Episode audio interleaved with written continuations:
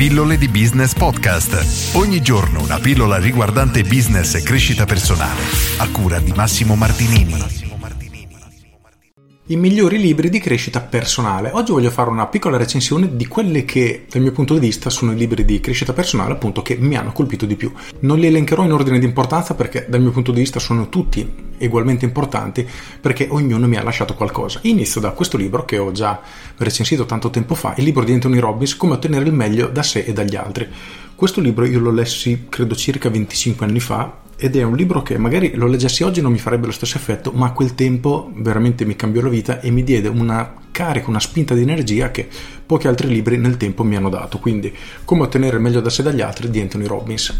Poi Dale Carnegie, come trattare gli altri e farsi amici. Ora, il titolo a mio avviso di questo libro è orribile perché è veramente brutto. In realtà il libro è molto molto più profondo, ovvero spiega come, diciamo, dovremmo approcciarci alle altre persone per, uno, evitare conflitti, due, effettivamente entrare in armonia con loro e creare delle relazioni stabili. Quindi non si tratta di raggirare gli altri e fare qualcosa con un secondo fine, ma semplicemente fare in modo di creare delle relazioni veramente profonde, ascoltando le persone ciò che davvero vogliono e diciamo che viene anche trattato il modo in cui dovresti comportarti con le persone nel momento che qualcosa viene fatto fuori posto, quindi come cercare di addrizzare tutte le relazioni senza effettivamente creare degli attriti. È un libro dal mio punto di vista veramente veramente bello. Poi menziono insieme questi due libri, The Energy Bus e The Carpenter, entrambi di John Gordon, due libri molto veloci perché sono libri da 100-150 pagine l'uno, molto piccolini, si leggono veramente in un paio d'ore e ognuno, raccontato a modalità di storia, racchiude alcuni concetti a mio avviso molto molto importanti. Oltretutto in questi libri ho preso veramente una marea di appunti, adesso ne apro una casa e te lo leggo così perché veramente è bellissimo.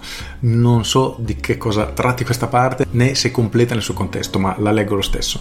Nessuno lo fa apposta, ma più siamo impegnati, più le nostre priorità vengono scombussolate. Lentamente e senza rendercene conto, passiamo meno tempo e comunichiamo meno con coloro che piangeranno al nostro funerale. E prima che ce ne accorgiamo, ci guardiamo attorno e ci ritroviamo soli e ci sentiamo vuoti. Quindi assicurati di riconoscere sempre le relazioni della tua vita che devono essere rafforzate e poi fai uno sforzo consapevole per concentrarti su di esse, trovare tempo per loro, svilupparle e investirci. Ora, già questa frase secondo me è stupenda perché effettivamente diciamo che racchiude un po' la realtà di tutti che siamo così impegnati a veramente dalla caoticità di tutti i giorni a fare le cose sempre di corsa che dimentichiamo di coltivare effettivamente le relazioni con le persone importanti, che possono essere famiglia, come figli, genitori, compagni o compagni, eccetera.